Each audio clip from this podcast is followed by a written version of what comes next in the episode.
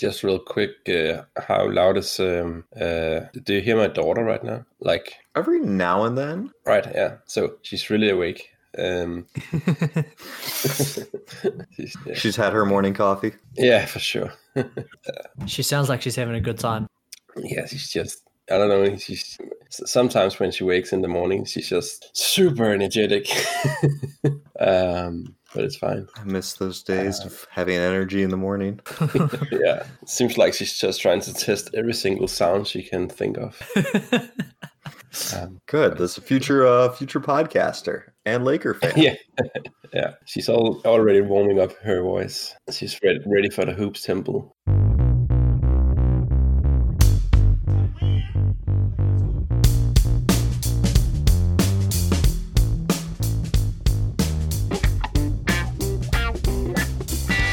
Welcome back to another episode of the Hoops Temple podcast. Uh, y'all know me, Nathan Schwartz, and of course, Dylan Williamson, What up? and returning, Nico Lassen. Hey, good morning. Morning. We missed you. Yeah, missed you too. It's been uh, two weeks since I was on last time. We had to we had to do the All Star draft without you. Hmm, super sad. But but Derek was was do, was uh, was doing well, so I guess it's all good. I don't know if he did well, but he did better than Kevin Durant. I guess yeah. Did he do better than Durant? Is that what we're? Is that our consensus takeaway? 100%.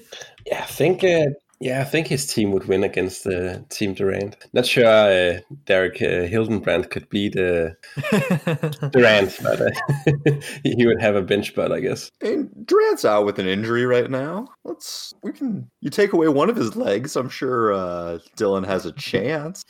I'm, I'm, su- I'm sure Durant would still beat me 21 0 on one leg. Yeah, That's the unfair advantage of being a seven foot sniper. Yeah. yeah he could beat you in a wheelchair.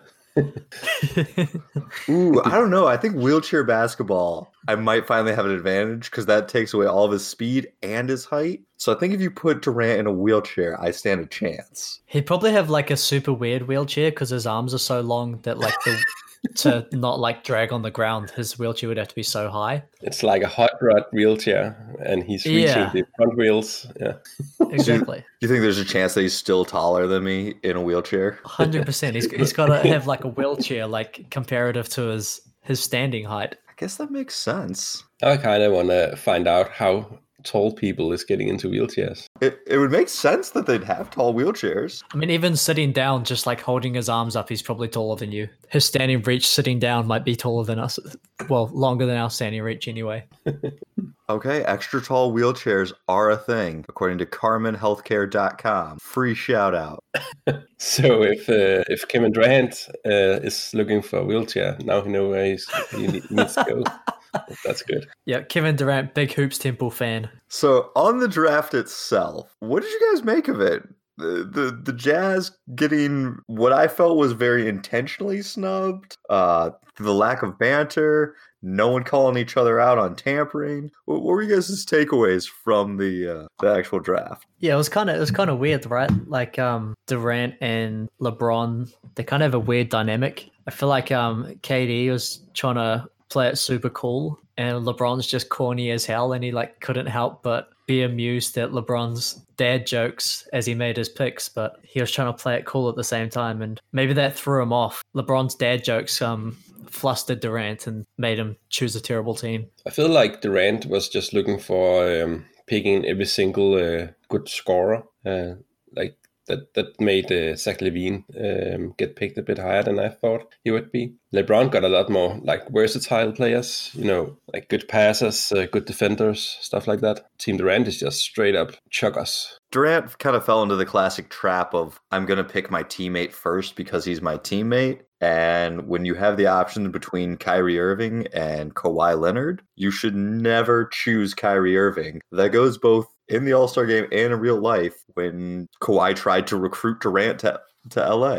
You know, don't choose Kyrie, choose Kawhi. Yeah, Durant was kind of like disadvantaged by being injured and still having to choose because like Mhm. LeBron basically got like the first two picks by you know the unnecessary pick of first choosing himself, um, Hmm. and then he got got the first overall pick, um, and then Durant ended up with the the two worst players and that doesn't get to play himself. Um, so I kind of forgive him for maybe not picking the best um, starting lineup, but he had no excuses for the reserves and I don't know, chose a weird team. One thing I do notice though is um, maybe the acceptance of Zion by both of these guys as a as a legit superstar. Durant took him really high. Right. You gotta have the flash. You know, get get some guys who's out there that you know are gonna be highlight draws. Some of the young guys go a little bit harder. You know, I, I believe it was you that brought up uh, Jimmy Butler not wanting to play. So there's yeah, that's that's a good point. Everyone on Team Durant is going to want to play. Mm.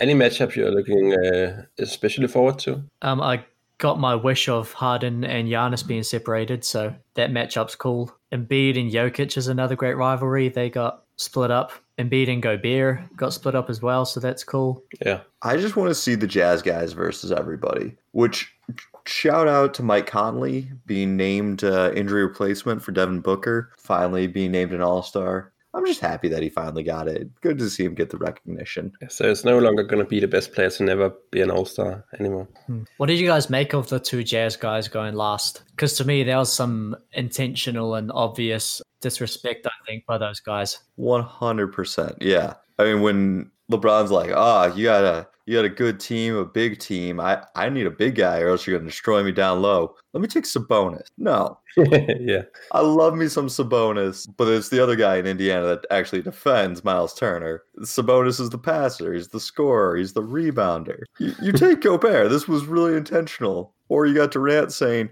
Let me get that score. I'm gonna take Zach LaVine. No. Never mind the guy who dropped like 50 a game in a conference semifinals. So wh- why did they feel the need to uh, knock on those guys? Uh, I, I get that it's probably uh, um, are they just tired of them complaining uh, to the refs and the league and stuff like that, or or what's the deal? What's your take on that, Nate? I think it's a lot to do with the complaining. Um, but if I was Utah or if I was Utah fans, I'd feel really happy about the disrespect because, like, there's one level of respect where it's like, yeah, you're good. There's another level where it's like, you're good enough that I don't like. And I think mm. they're, I think they're bothering people to the point where where people are are reacting and starting to have negative feelings towards them, which I think is a really good place to be. It, it's in my mind a higher level of respect than if they just picked it straight up. Yeah, I mean Utah is sort of separating themselves out as a as clearly and by far the best team in the regular season. Um, I was looking it up yesterday, and interestingly, there's only one team that's top five in offense and defense, and it's the Jazz. But yeah, I agree. It's, it's obvious intentional disrespect. LeBron had to make the corny um, pre-rehearsed Utah joke after the draft as right. well. Um, and, and I know Donovan Mitchell's like such a such a laid back guy that I feel like he could um, let that go. But Rudy Gobert is like a super prideful guy. He's gonna take that hundred percent personally. And if the Lakers and the Jazz match up in the in the Western Conference playoffs, I think that's a tough matchup for the Lakers. And and Gobert's got that extra bit of fire. He can remember when LeBron picked him onto Sabonis over him. I feel that Rudy Gobert is just uh, he's just always feeling disrespected by by something like the entire yeah. season. There's also always something he's like talking to the press about. But but I guess this could be fueling uh, fueling the fire under Donovan Mitchell and and Mike Conley and yeah, it could be the could be the fuel they need to uh, continue their streak. I just want to say to to Utah Jazz fans, sure, the Malone Stockton era wasn't all that much fun to play with in video games, but I'll be damned if I hear any Carlos Boozer, uh, Andre Kirilenko, Mehmet Okur slander. Because if you get yeah, a five sure. that can shoot, that is that was my jam in 2K and I will not take any slander from them. I can say for sure that LeBron is 100 percent incorrect because I was actually picking Utah Jazz uh, when I played uh, not 2K back then. It was uh, NBA Live, I think. Yeah. Uh, so Deron Williams was so good. Carlos Boozer, Mehmet Okur. Mehmet Okur was just like the OG shooting big man, I think. Right? Oh yeah. I mean, th- there are older guys like uh, gosh, the Bill Laimbeer used to shoot shoot a bit. Yeah, yeah. Uh, Jack Sikma had like an 18 footer for the Bucks back in the 80s, but like Okur definitely was was the modern transition to the the stretch five. Yeah, he was like in 06, 07 and 07, 08. Uh, he was shooting over four four attempts per game. I think that was that was a, a bit way of the curve, uh, ahead of the curve um, for big men. Like he was not just like a small power forward or you know the Dirk type. He was a big center. Yeah. Um, not the quickest or anything, but he could shoot. No, that was the thing is he was still like kind of thick. Yeah, yeah, yeah. It's like the Turkey Turkish uh, Andrea Bargnani. Um, It's the Turkish trebuchet. that was one of my favorite tri- teams back then. Ronnie Brewer was good as well. Uh, uh, Andrea Kirilenko, Andrea Ki- Kirilenko, he was just like the Swiss knife, could just do anything, defend so well. Carl Korver was at his peak. Um, that team was fun. One more thing on Kirilenko too. The best nickname in NBA history. AK 47. Yeah. Okay. Maybe maybe second. Magic is such a good nickname that it's just like a first name now. It's not even a nickname. So, Yeah. but AK forty seven right there. I don't know. AK 47 was the start of the downfall where it's now like CP3 and PG 13 and just letter numbers. But like AK actually made sense. Initials, number, and it was a gun reference. Like, Yeah, it's like a, it's like a double meaning. It's like a Russian gun too, and he's like a Right. Yeah. Rus- Russian dude. well, speaking of Russian, you know what's Russian up on the calendar? The trade deadline. Per- perfect segue. Yeah. yeah. It's too early in the morning for the stuff like that, mate. too early. I was trying to figure out some sort of transition. That's uh that's that's the best you're gonna get out of me. yeah. Speaking of Russian, Lloyd Pierce rushing out the door in Atlanta. Justified or not? I don't like it. Ownership came in and said you have to make the playoffs this year. Management went out and got a bunch of people who I'm not sure Atlanta wants to keep. Like Atlanta might have to pay to get off some of those contracts. Um, slash Bogdanovich didn't play most of the season thus far, so I kind of feel like Lloyd got got a bad deal. Yeah. Yeah, I feel like there's two things at play here, right? There's, um, uh, well, maybe it's all just the one thing. It's it's meddling from ownership. It's that pressure when you've got a young team that you're building to then say you have to make the playoffs, um, which then lowers your long term ceiling, and Trevor Schlenk has to go and make all these win now moves instead of continuing to build. And then um, I was listening to Amin Elhassan on uh, who was it on on Windhorst Pod, and he said in a very matter of fact way that Lloyd Pierce was fired because Trae Young and other players wanted gone, and um, he just didn't. Uh, Pierce did have the backing of the front office, um, and didn't have the backing of his best player, and that that's why he's gone. It, it should come to no surprise that as soon as Lloyd Pierce was fired, the guy that jumps to his defense is John Collins, who him and Trae had kind of been beefing. And so if Lloyd is fired for Trae, uh, you know, no surprise there. Yeah, I mean, as to whether it's justified or not, I think there's, there's really this dual, um, these dual facets of coaching. One is the on-court play, the X's and O's. Um, in that respect, did he deserve to be fired? Probably not. And there's the off-court stuff. And if you don't have the buy-in and the respect of your best player, um, it's it's you've you've failed in your job. A whole bunch of coaching is is relationship building, getting the trust and respect of your players. And Windhorst, I think it was that said there there were multiple. It wasn't just Trae Young. There were multiple Hawks players who had gone over his head management to say we need to get rid of this guy. Yeah, he lost his locker room. Um, and as a head coach, that's just just the, you, you can't. Um, you, you need to have the trust from your guys, whether it's uh, your star players or everyone else. So I think it's the right move. I mean, You know, it doesn't uh, doesn't help matters for Lloyd when you got uh, Nate McMillan in the wings, who's done a good job in his previous stops in Portland and in Indiana, and has been really well respected. It, you know, i if you have kind of a proven quantity that you know is going to be a solid coach that you could throw right into the the chair, it, it makes the decision easier for management. Yeah, that was- obviously uh, a setup for this move right in the offseason when they hired a proven NBA head coach and, and put him as the assistant. That's clearly saying we think we might want to let this guy go, and if we do, we need to have someone to be interim coach, and this guy is a good option. Um, so that was a clear move, I think, by Travis Schlenk when he put McMillan on that coaching staff. uh, I was hearing a history uh, or story um, about Nate McMillan. Um, he, he was he was actually a good friend of uh, Lloyd Pierce, as I understand it, and uh, I think uh, Lloyd, Lloyd Pierce was actually the guy bringing in Nate uh, McMillan. So so um, Nate,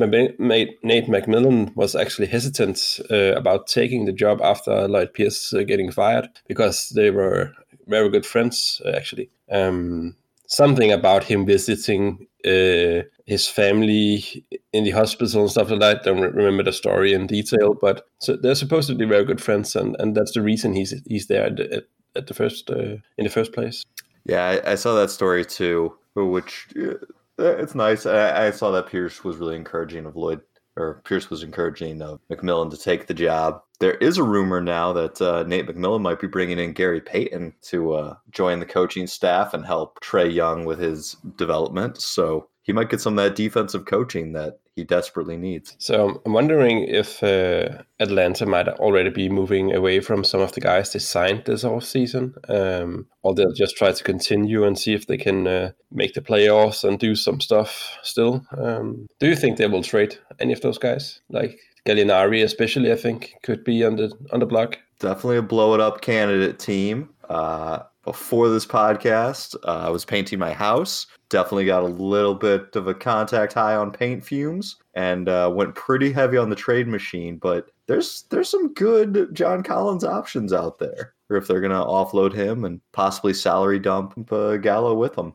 Yeah, it makes sense to trade away John Collins. Actually, they already have a better center player, and uh, I think Clint Capela is a better match for Trae anyway. Better on the defensive end, and uh, they can do some pick and roll stuff. Right. So one of the reasons that you might see um, Collins talked about in trades more than what his talent might suggest is just that he's going to be extension eligible soon, um, and he's going to want a lot of money. And if the Hawks aren't aren't totally sure that this is the guy that they want in their long term future, it's it's good to get out while you can. So rumors are already coming out of Atlanta that they're shopping Collins for a early first round pick. Um, that's that's kind of the their going price. We've seen Minnesota jump up on the board, um, but I, I, had two other options for you guys. These, the the Minnesota trade kind of built around some of their young players, uh, future first round picks because Golden State owns their current pick. But I also had a John Collins for Andrew Wiggins while salary dumping Rondo and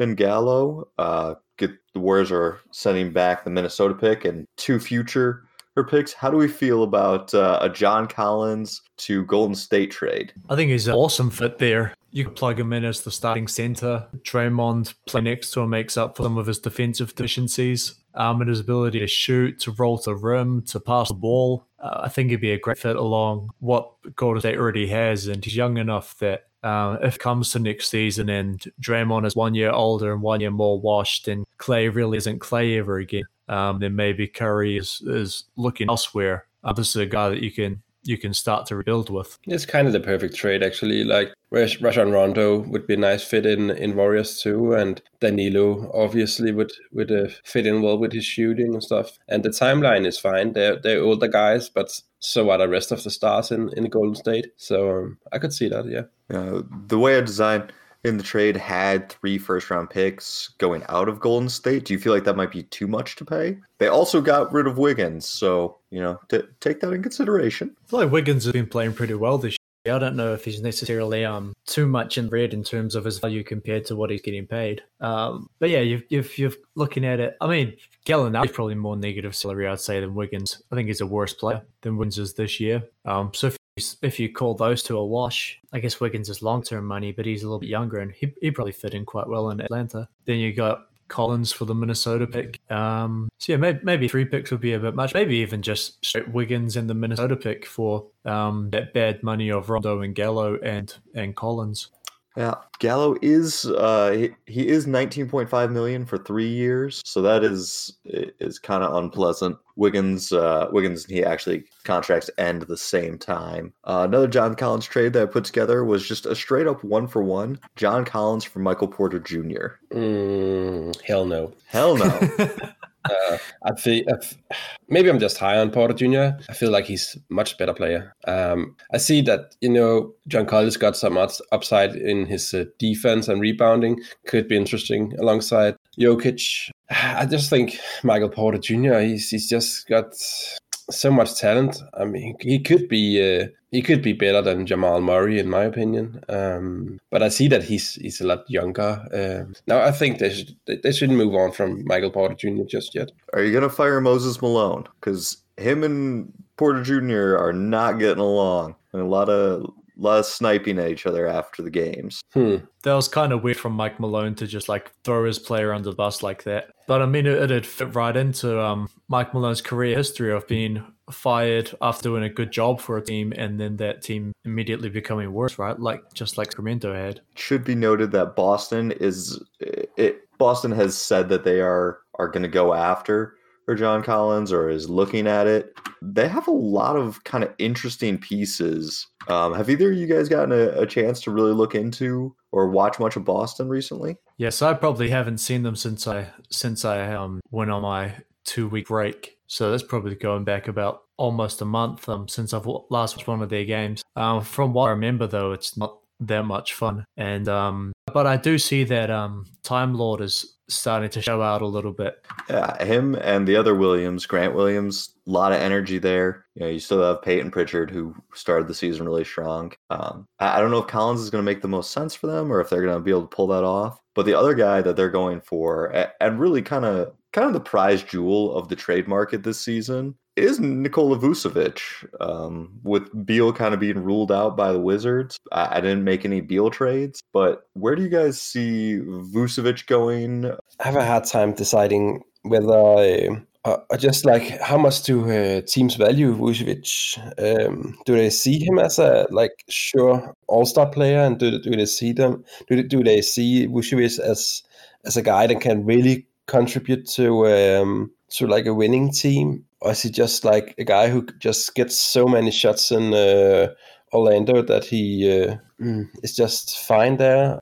I mean, if you ask LeBron and Kevin Durant, Nikola Vucevic is better than Rudy Gobert. So um, he's Hmm. obviously a, an elite offensive player. Uh, Yeah, the real questions, the real questions with him would be whether he can um, keep that up in the playoffs. Uh, but I think he'd be he'd be a, quite a great fit in Boston. It's when your other options are Tristan Thompson and Daniel Tyson. Um, Oh, don't get me wrong, he's maybe just go all in on Tom Lord. he, he's like a big upgrade don't get me wrong but he, he's just also very expensive um so it'll limit their moves going forward Well, they do have the giant trade exception in that uh, they could absorb him in. yeah I kind of like the idea of uh, of Orlando giving up a little bit more, um, and really the Celtics kind of clearing the bench. You know, I, I, if you need to, giving up Nesmith, giving up Pritchard, giving up uh, both Williams, maybe even giving up Romeo Langford, and, and bringing back not just Vucevic, but bringing in Al-Farouq Aminu, bringing in uh, Gary Clark. Um, I was really surprised when I was digging into this trade season. Orlando has a lot of really nice tradable pieces that you know, for as bad as they've been, if you want off the bench scoring, um, Terrence Ross could be a really nice acquisition, pretty affordable contract. You need a big defensive wing, which I know Miami's been been looking for. Uh, Al-Farouq Aminu, James Ennis, Gary Clark, Even Aaron Gordon.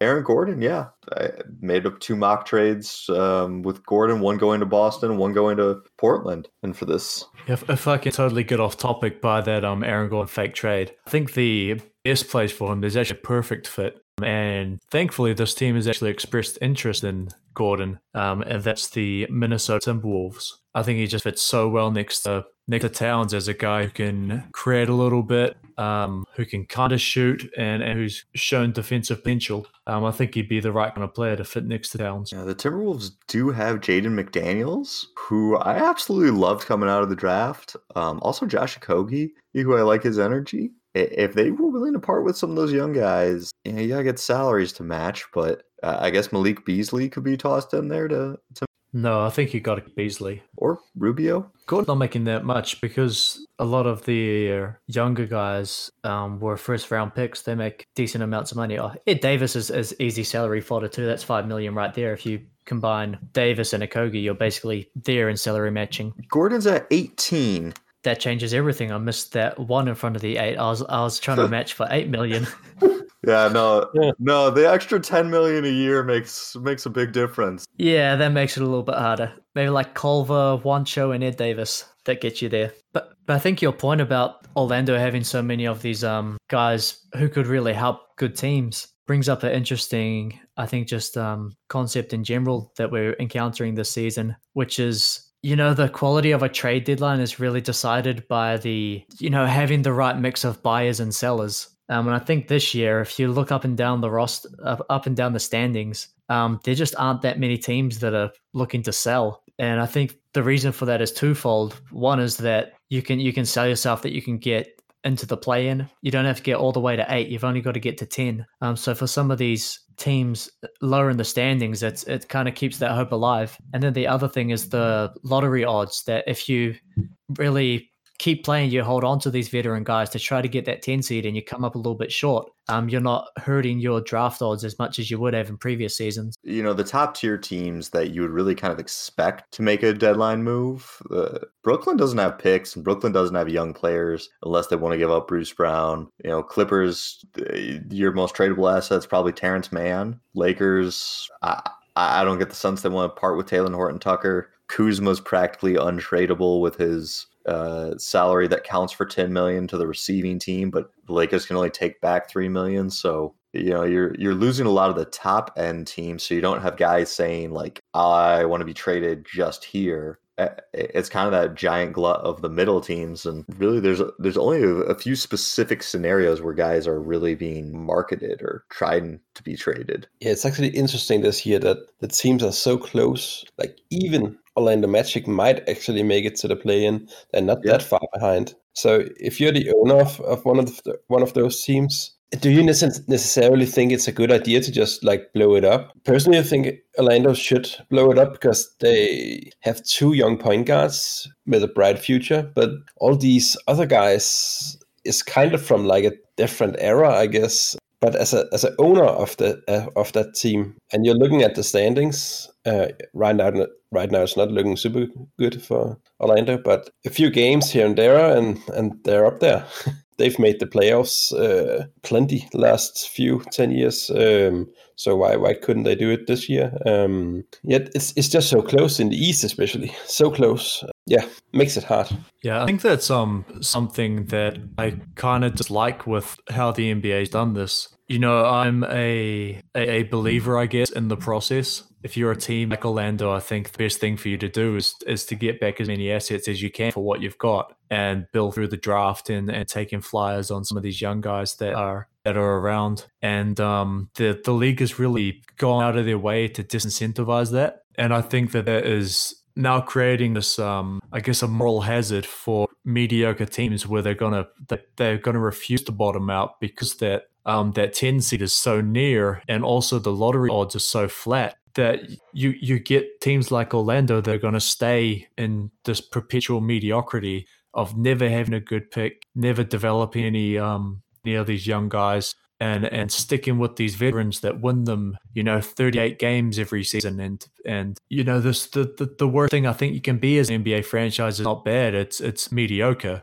If you're a bad team, you're going to get draft pick. You can build towards towards a sustainable future. Um, it's it's when you get stuck as a fringe playoff team uh, that you really become hopeless. And so I'm not a fan of. Um, I think how how that mixture of lottery odds and the playing game is is disincentivizing teams from blowing it up. Um, I think that's reflected this year in the trade um, in the trade market by the lack of sellers. All these teams can sell themselves that they they can be a playoff a play-in team and maybe a playoff team, um, and and that's causing them to hold on to these talented players who could be playing for competitive teams and making a real difference for a, a team that can really do something. You know, like what could Thad Young do on a on a good team with how great he's been this year? But because that playing game's so close, the Bulls are just going to hold on to him. And and yeah, there's been a lot of Thad Young talk of teams wanting to get him. the The problem is, is what do you offer uh, Chicago? You know, if they are really trying to make the playoffs, young or future assets don't matter. So, are you talking about giving them a veteran presence that can help? Which is is probably why your team is interested in trading for Thad Young in the first place. You just got to offer them future assets that are so valuable that it's that it's worth them throwing away this year.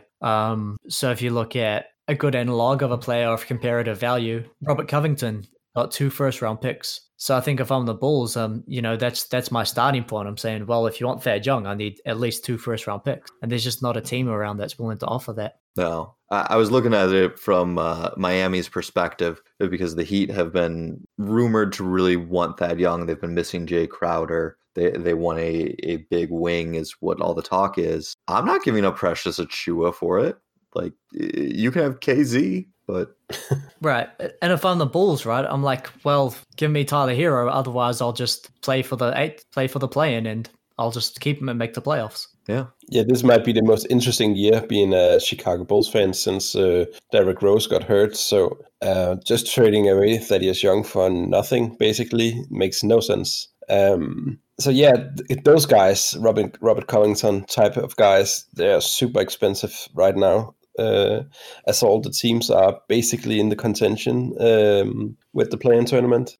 when I was kind of digging into this, I, I broke down um, the type of players that were available into a couple of different categories. You got your ball handlers, you got your bigs. I, I kind of had like multifaceted wings, defensive wings, scoring guards and wings, uh, just straight up shooters, you know, your specialists and the star players. And there's not much of anything really on on the table. Probably the closest thing to to actual stars uh, are, are either Kyle Lowry and John Wall, who have been rumored to go to Miami, or um, Lowry's been linked to Philly a lot. He is a Philly guy. And then Victor Oladipo, whose name keeps getting brought up. It does sound Houston's really trying to flip him for assets. Where do you think would be a good fit for Oladipo? Give me one second. Let me bring up his true shooting percentage. Trying to see if he'd fit next to Luka. No, last last I remember checking in, he was a, a hadn't played good basketball since his injury, and he's forty eight percent true shooting. So less than 50% true shooting. He shoots under 40% from the field and about 30% from three. Um, if I'm a team, I'm not giving up any assets for that. And if I'm Houston, if I can get anything back, then I'm I'm I'm thinking myself lucky and I'm taking it. Do you think Victor Oladipo would play play for any team uh, uh, below the fourth seed in the East and, and West? Uh, I'm just thinking about Charlotte Hornets might actually be a pretty interesting uh, destination for Oladipo. G- Gordon Hayward is looking so great for uh, Charlotte Hornets, and they are much better this season than I think most people would expect. I don't think they are that far away from actually be uh, a decent contending team in the East. Salaries work to almost do a Rozier for Oladipo straight up. Yeah, they could easily do it, uh, and they kind of need a good shooting guard. Uh, other than um, other than uh, Malik uh, Monk, and uh, yeah, I think that's about it. Other than Malik Monk, I don't think they really have a like clear cut shooting guard, and then it's like LaMelo Ball playing with uh, Devonte' Graham and uh, Terry Rozier. Um, they all. Uh, LaMelo Ball is not a small guy, but he's he's not a chunky shooting guard either. They could use Oladipo, I think. So I had two Oladipo trades uh, kind of marked up. I guess guess three because I had I did have a Dallas trade in there, but I, I had one with him going to Denver or for uh, for Will Barton because I, I just don't want to see Will Barton do things for Denver anymore. He hurts me watching him.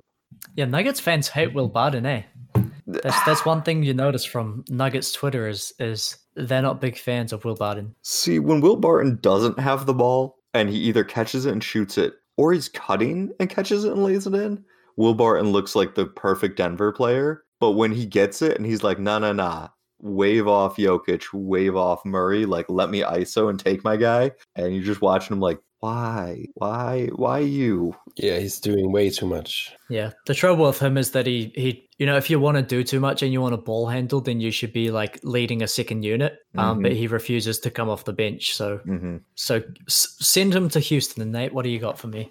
Well, sending him to Houston uh, was going to be him, RJ Hampton. Uh, I had uh, cancer in there, uh, and then a first round pick for Oladipo. You know, the the Nuggets have kind of said that they weren't looking to take on, or not the Nuggets, the Rockets were saying that they weren't trying to take on long term money, which Barton's got an extra year, but um, less upfront. They were trying to get first round picks. So, you know, a bad Nuggets first, RJ Hampton, who's got a, a lot of room to grow. For, for Victor Oladipo, Yeah, if, if I'm Houston, I'm I'm doing that. If I can get a first round pick and uh, intriguing young player in RJ Hampton, um, who is the the closest I've ever been to an NBA player, having played his um what would have been his college season in New Zealand instead, then for sure I'll, I'll take that for Houston. And for Denver, that's just a a bet on you know Oladipo is. Uh, we we can get more out of Oladipo than what Houston can, um, and they kind of need another another two who can defend and shoot. Gary Harris has been rough this year, so Oladipo should at least be able to provide the defense that Harris once provided. I think he's still good on defense. He just he just can't shoot at all. Um, but in saying that, he may be even shooting better than Oladipo. Yeah, I think he might be a better shooter than Oladipo this season. Also, I just really want a consistent guy on a Nuggets team like Jamal Murray and Gary Harris. When they're good, they're really good, but they're so streaky. Wouldn't it be nice with like a really solid, stable, you know, a guy you can rely on? Someone you can count on to get 20 points a night and not have those single digit point nights every other Yeah, day. Right. But I don't hate it. Like Denver Nuggets is not getting any big stars anytime soon. Um, so so Ladipo might not be a name. Uh, uh, the fit is good and and it's a big name for them. So I kind of like the Denver Nuggets as a as a as a destination for Ladipo. Yeah. I looked it up. Gary Harris, 32% from three. Victor Oladipo, 31%. Based on that, as Denver, I am out. Oh, I really thought Gary Harris was at like thirty six percent or something like that this season. Oh. If, if Gary Harris was 36%, he'd be such a valuable player for, for Denver. But Right. for some reason, he's, he just forgot how to shoot like two seasons ago and has never brought it back. You know what? I'm blaming Houston because Oladipo was 36% in Indiana for threes. So I'm just blaming Houston. He's getting triple Yeah, team. right. And that's the bit, right? I don't know. I haven't watched them since Christian Wood went out. Yeah, I can't blame you, Nate. And that's got to be the bit right? If you're if you're Denver or any team trading for Oladipo, it's that Houston is just such a bad situation um, that Oladipo has proven at least that he's somewhat healthy, so we could get more out of him than what Houston have been able to. The other option I had was uh, the Knicks. There's been a lot of rumbling that the Knicks want Oladipo, and they can pretty much get him for Frank Ntilikina, Kevin Knox, Alec Burks, who Burks is actually really important to their bench scoring. Um, but now that they've got Rose, they kind of have a little bit of a glut in the guard positions. You know, moving them out. Uh, I mean, I guess you get you get Oladipo in there. Uh, I, I also had a first round pick in there for the heading the Rockets' way because that seems to be what they really want. So you know, you get kind of a distressed asset, a Knox, and a pick, and the Knicks add more talent. Yeah, I like that one for Houston as well. And it's a it's a very Knicks trade to double down on this weird season where they're um, very improbably playing well to just trade for Rose, sign Taj Gibson, trade more young players for Oladipo. It's it's very Knicks. I love it. If you're the uh, Charlotte Hornets, you could just uh, do it. Devonte' Graham and Cody Zeller. Yeah, if you can keep keep Rozier, that'd be great. Hmm. I think you. I think you probably got to put in a pick for it, but I- I feel like anybody that puts in a first round pick can get Oladipo at this point. So that's definitely doable. Also, John Wall seems way way more tradable this season than uh, last season. He's been doing good for Houston. Yeah, He's gone from like a zero percent chance of being traded to like a like a one percent chance of being traded. He does still have the massive contract, which makes it hard to match. Miami, Miami has both Leonard and uh, uh, what was his name? Kelly, Kelly Olynyk, who have big salaries that they could move out to try to bring Wall in. But I, I definitely try to get get Lowry over Wall if or if Lowry is on the market at all. Yeah, I think it was Shams that reported that the Heat have had interest in Wall. Obviously, Lowry is a better player, making a, a more reasonable contract. Um, but with the Heat not really having assets, Wall could be a, an interesting option to uh, where I think you could get Wall, but with just just if you can match his salary, I think the Rockets will gladly take whatever you can give them to to get off of that monstrosity. So Olynyk, Leonard, Iguodala, whatever. If you can match that salary, I think you you do it as Houston, and um, I think a Wall would probably help Miami too. Hmm. And Miami is obviously, um, as has been reported many times before, as Oladipo's preferred landing spot. But I mean, I mean, who who do you think is the better fit there of, of those two guys? I think John Wall is a very nice uh, uh, fit in uh, Miami, uh, both in terms of um, he seems like a guy who uh, works hard, and uh, I, I, I would love to see Jimmy Butler and, and John Wall together. They seem like they have quite similar characteristics, um, both tad bit crazy and uh, want to work on both ends. Um, Have you ever listened to Victor Oladipo's uh, album? uh, can't say I have, but I've heard uh, mm, not great things Uh, about. I, I I think I haven't listened to the album, but Nate, correct me if I'm wrong. I feel like I may have heard it discussed on a um on the previous iteration of the Hoops Temple podcast with Yeah, right. with, That's with where I've you heard and about Richard. it. It's uh Yeah. it's very very sexual. I'm not sure how how I would feel as Miami putting him in Miami Beach. Like that feels like a recipe for disaster. oh yeah, if, if I'm Pat Riley and I doing my due diligence for that, I'm like, oh hell no, this guy's not gonna survive here. So his singing is uh, smoother than his uh, shooting. I mean, I'm not gonna. he thinks it is. he definitely thinks it is. Yeah, yeah. Great voice, but His lyrics have more sauce than his game. ooh, yeah, his lyrics have more. Actually, his lyrics have less game than his game. Jeez. How do you guys feel about John Wall in uh, Boston? Ooh, I hadn't that considered work? that. Like they have the caps. Uh, uh, I think they might have the uh, uh, the means to do a trade for him without uh, offering. It depends whether you want Kemba Walker or John Wall, I guess, because that's the, that's the guy you would be sending away. Kemba does have one more year on his deal, so if you're gonna say that he's pretty much broken down and can't play anymore, Hmm. um, you can do a straight up Kemba for Wall. I don't love it, but I don't hate it. Yeah, but I also just would love to see Eric Gordon on uh, on the Celtics. They they need that fire off that bench. Um, they need a good shooter who can just light it up in the playoffs. I think Eric Gordon and John Wall would be a pretty good haul for uh, Celtics. I've been hearing a lot of negative things about Eric Gordon this season. Like I said, haven't watched since Christian Wood went down, so I, I can't atta- attest for it. But uh, in the overstated group, I, I posed a question of, "Hey, if you could have any role player from your team's history, you know, who would you pick?" And it- got pretty dark with Rockets fans saying that they would have they'd rather have Bobby Sura over, or you know, just to stop Eric Gordon from shooting. So uh, it got dark. Yeah, I mean it's pretty dark days for if you bring up Houston and shooting. Um, I think they're either number one or number two in three pointers attempted, and either twenty nine or thirty in in three point percentage. So I, I I can't understand that thinking. Shooting is actually a great segue uh, to Dallas, who has, from all talks, been very active at the deadline. Uh, has been linked to a number of shooters. If anybody wants to try to pronounce uh, the King shooter or Bjelica, Yeah. what's how do you pronounce his first name? Namaja. Nemanja.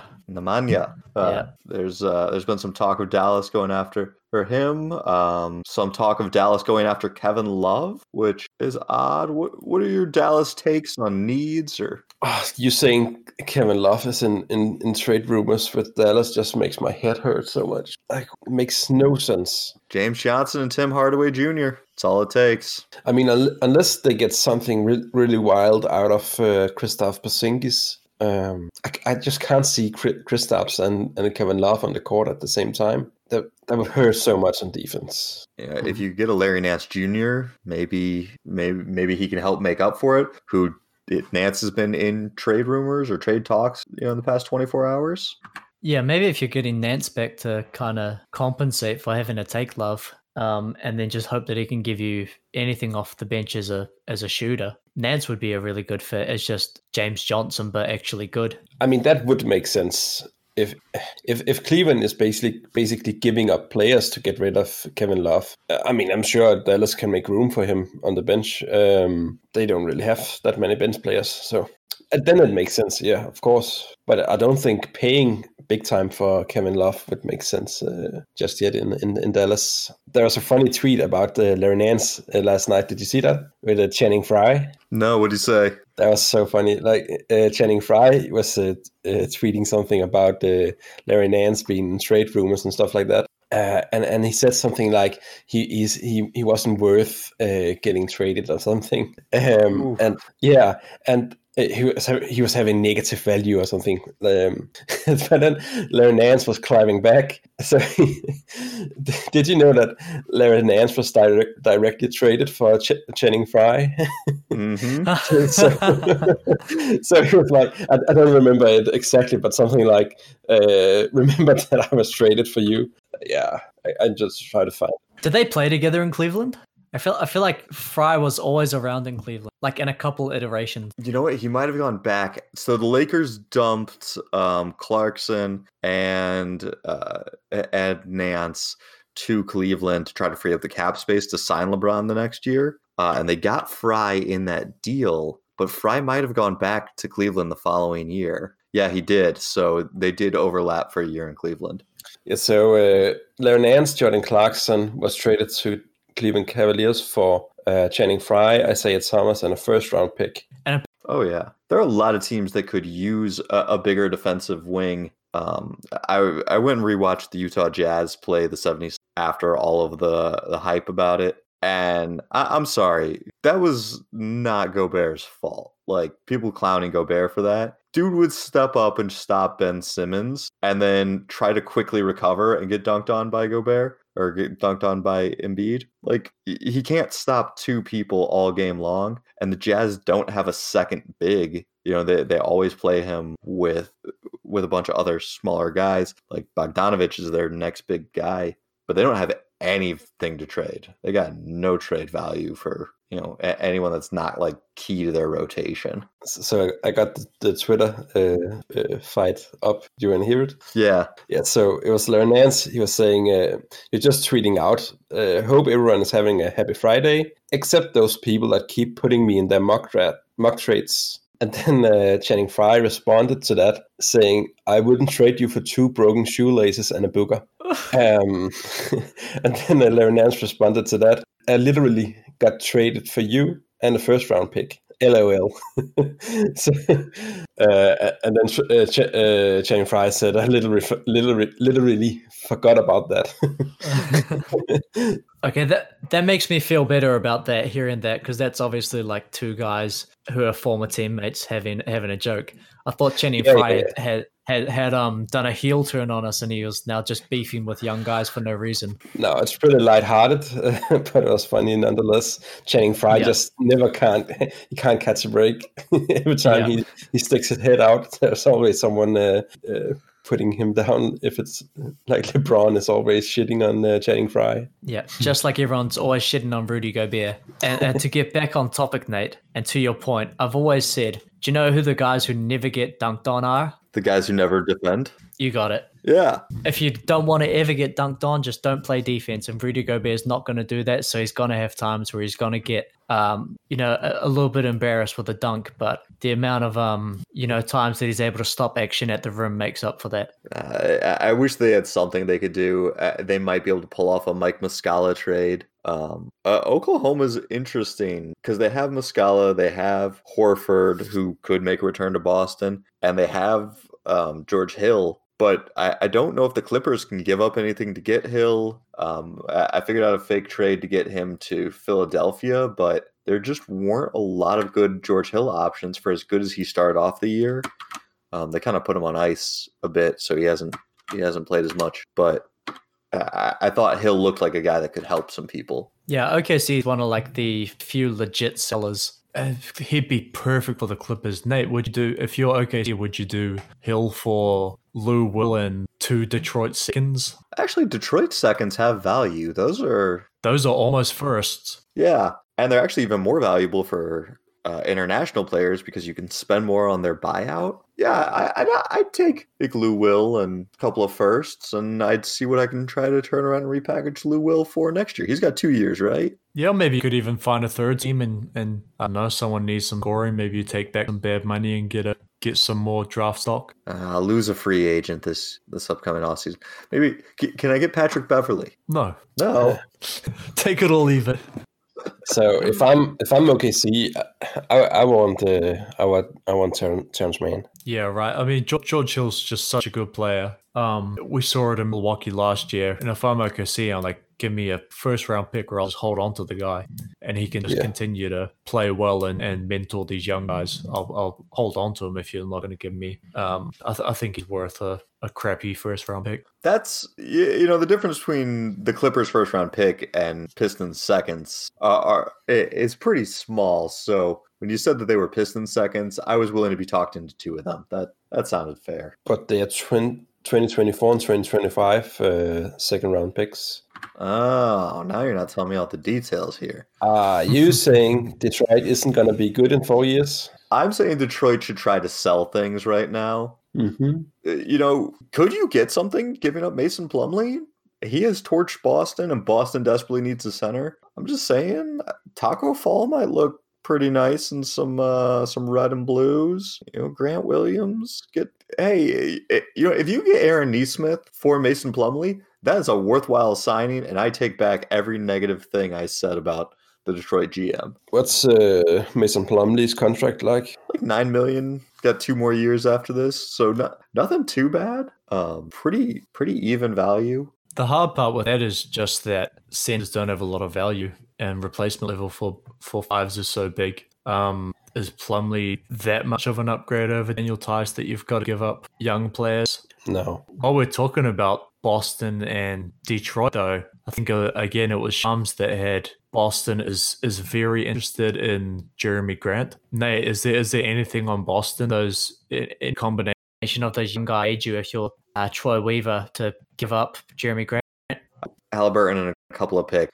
Maybe picks. I, I, D- Uh, he, he decided for himself that he wanted to go to Detroit to be the, the main main guy. Yeah. Um, hate hate to be traded to uh, Boston. Yeah, he did. He very intentionally did not um, re-sign with Denver because he wanted to be the main guy in an offense. Yeah. You know, how's he going to feel going back to being the third guy or fourth guy? Depending on what Kemba feels like shooting that night. I really hope for Boston fans that they can move on from uh, Kemba in some some way, uh, because I really don't think he's he's got what it takes to uh, to be the point guard on a on a championship team right now. Did you guys see the rumor that uh, Ainge was trying to shop him uh, during the late off season, or well, it was a short off season, but during the off season, with full knowledge of what the knee injury was like? He was trying another Isaiah Thomas. Yeah, Yeah, I think for but for Boston, the tough part with Kemba is he's pretty much your ceiling, right? Your team will go as far as as he can play. Um, he's I think he's crucial for their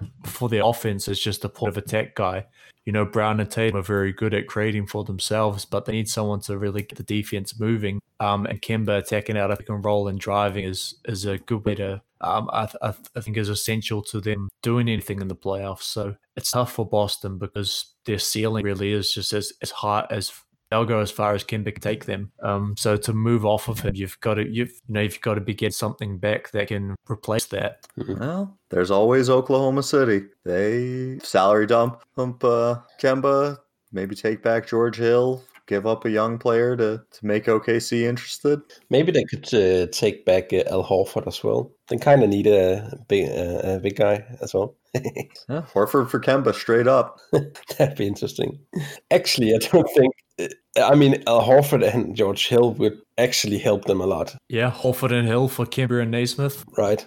It Yeah. would be strange, strange to see, but it definitely makes sense doing that move. I'd say yes to it if I was OKC. I mean, maybe I want some seconds, but I don't know how I- Sam Presti always can find a way to get assets. Like, just trade for good players that had a bad year or a couple of bad years or whatever. You know, however many. Just just trade for guys. The, their value will rise. Yeah, it's just like he's got the patience to just wait for the right deal. I think it's not just um, a reflection of Presti, but also of the ownership in OKC that are also patient and that they have his back. Um, a lot of GMs don't have the job security um, and the patience from ownership to just bottom out and, and to build slowly. And just looking at the Thunder in, in TradeNBA.com, they have 33 picks that are tradable. That's so much. Like the moment Karl-Anthony Towns says, "I don't want to be in Minnesota anymore," you should start throwing your Yeah. picks at him. Absolutely. Is Trevor Ariza worth something right now? Does he still play basketball? la- la- la- last time I saw him, he was uh, practicing uh, in in Los Angeles. I'm pretty sure he's getting Iguodala treatment of just just stay home. We'll trade you or we'll Yeah. cut you. And he can still maybe help some teams. If, if he can shoot at all, wouldn't he be the perfect fit to replace Crowder in Miami? He can still shoot. Crowder, Miami, either the LA teams. Um, he'd be nice in Philly. You know, he, he could definitely sign on to a contender. Utah was just saying that they kind of need a lankier. I- I'd like him to be six nine, but I, I'd, I'd take Trevor Ariza there. Hey, hey, Brooklyn, how many open threes did James Harden create for him? I'm sure he misses those days. Yeah, Like 27 of them. I had I had one kind of small trade that I just I don't know if I love it, but I, I do like it. Uh, and that's Dallas trading uh, Tyrell Terry with maybe a piece um, for Svi Mykhailiuk or Wayne Ellington, just depending on who, who they're getting to make the salaries match up. But I think it I think it makes some sense to to just add a shooter. I know Tyrell Terry was was supposed to be something, but he hasn't been. So I kind of I, I kind of like giving him up and just getting Luka a little bit of shooting. Yeah, I like that too. Um, and both of those guys, I think, are again, players that can help a team and and whose team is probably willing enough to let them go. Um, so to get back anything, even if it's just a young player that you can, you know, maybe still has some has some hope to be something. I think that's a good low key move there. So, how real do you think uh, all those uh, Kristaps Porzingis rumors uh, was? So there was a lot of talk about the Mavs uh, would trade him, and uh, Porzingis wanted out. I think. How much of that do you think is like real stuff, or just uh, like orchestra? So from from what I've heard, it, it sounds like Dallas wasn't so much actively shopping him as kind of listening to offers. I I'd pull a trigger on a Porzingis trade if you could get value, but I just feel like his value is probably so low at this moment. You know, like let's let's say Toronto came and knocking. Uh, are you going to trade him for Norman Powell? Because is that really worth it though? No, no, no. Hmm. Maybe if you could get a guy like Kyle Lowry, I don't know.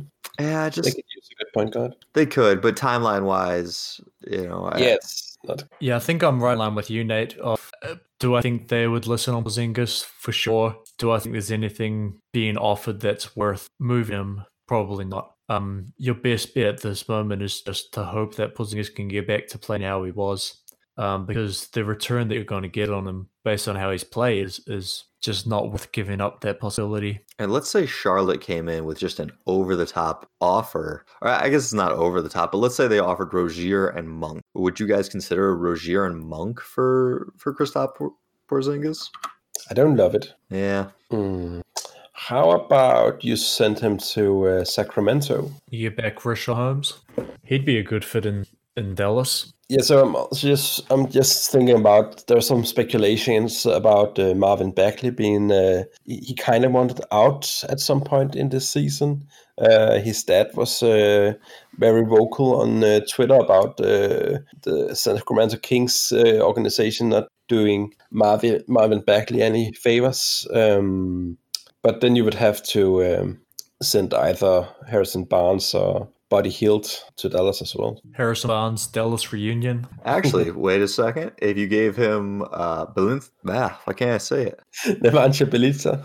yes, Bjelica and Corey Joseph. Um, you can do a, a Bagley, Bjelica, Joseph for Porzingis trade. That feels like you're selling so low on Porzingis, though. Yeah, it depends how much you value Marvin Bagley and his uh, potential. He, he reminds me too much of uh, Dwight Powell. Yeah.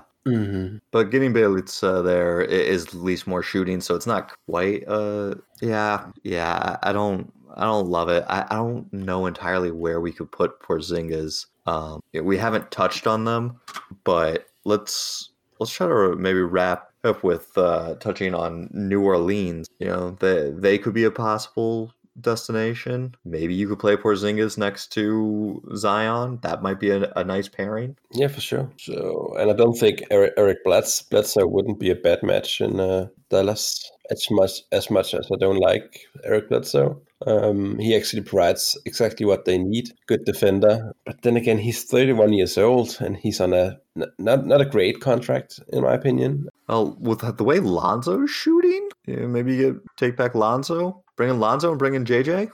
But isn't JJ just getting bought out? Yeah, he probably should be. Hmm.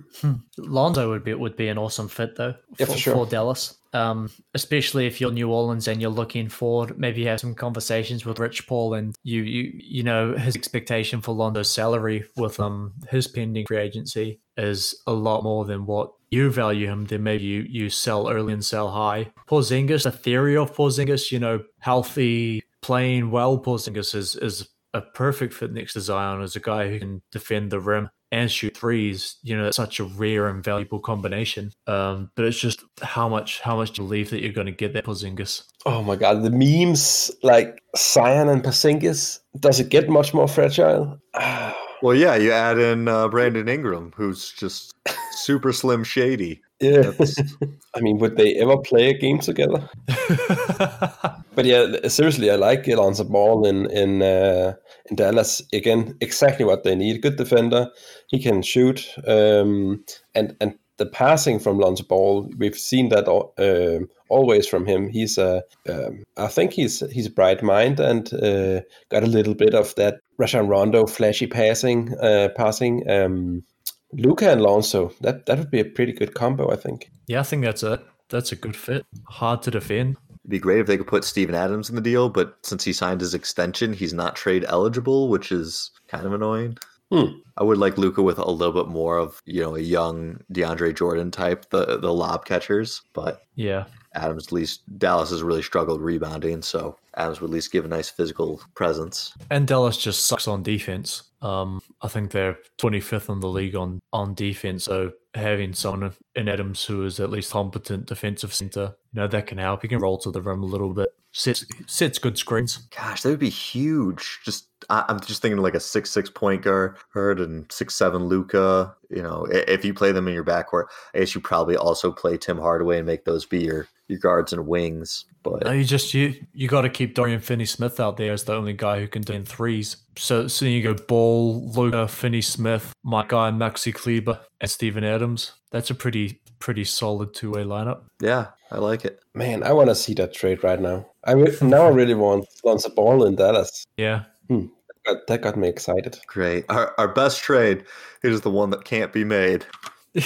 Yeah. How, how about you? You uh, you um you include JJ Redick just to make the salaries work, and and include Nicolo Melli. Then you got like Kristaps Porzingis and Tyler Tyrell Terry. Um, that's possible. when is Lonzo a free agent? Of this off season.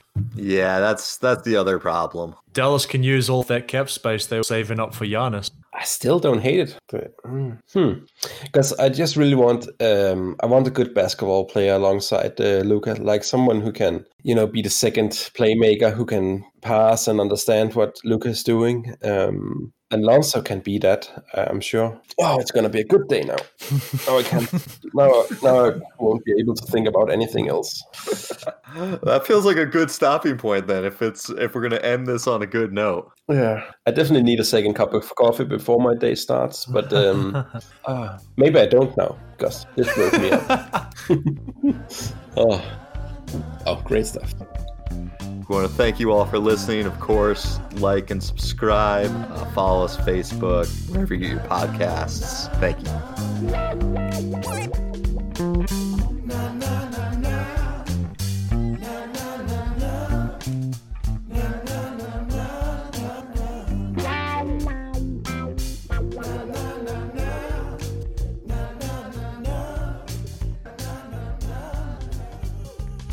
Oh man, we never said anything about Blake Griffin. Uh, he's he's he's bought out. He's going to the Nets. He's he's Yeah. got.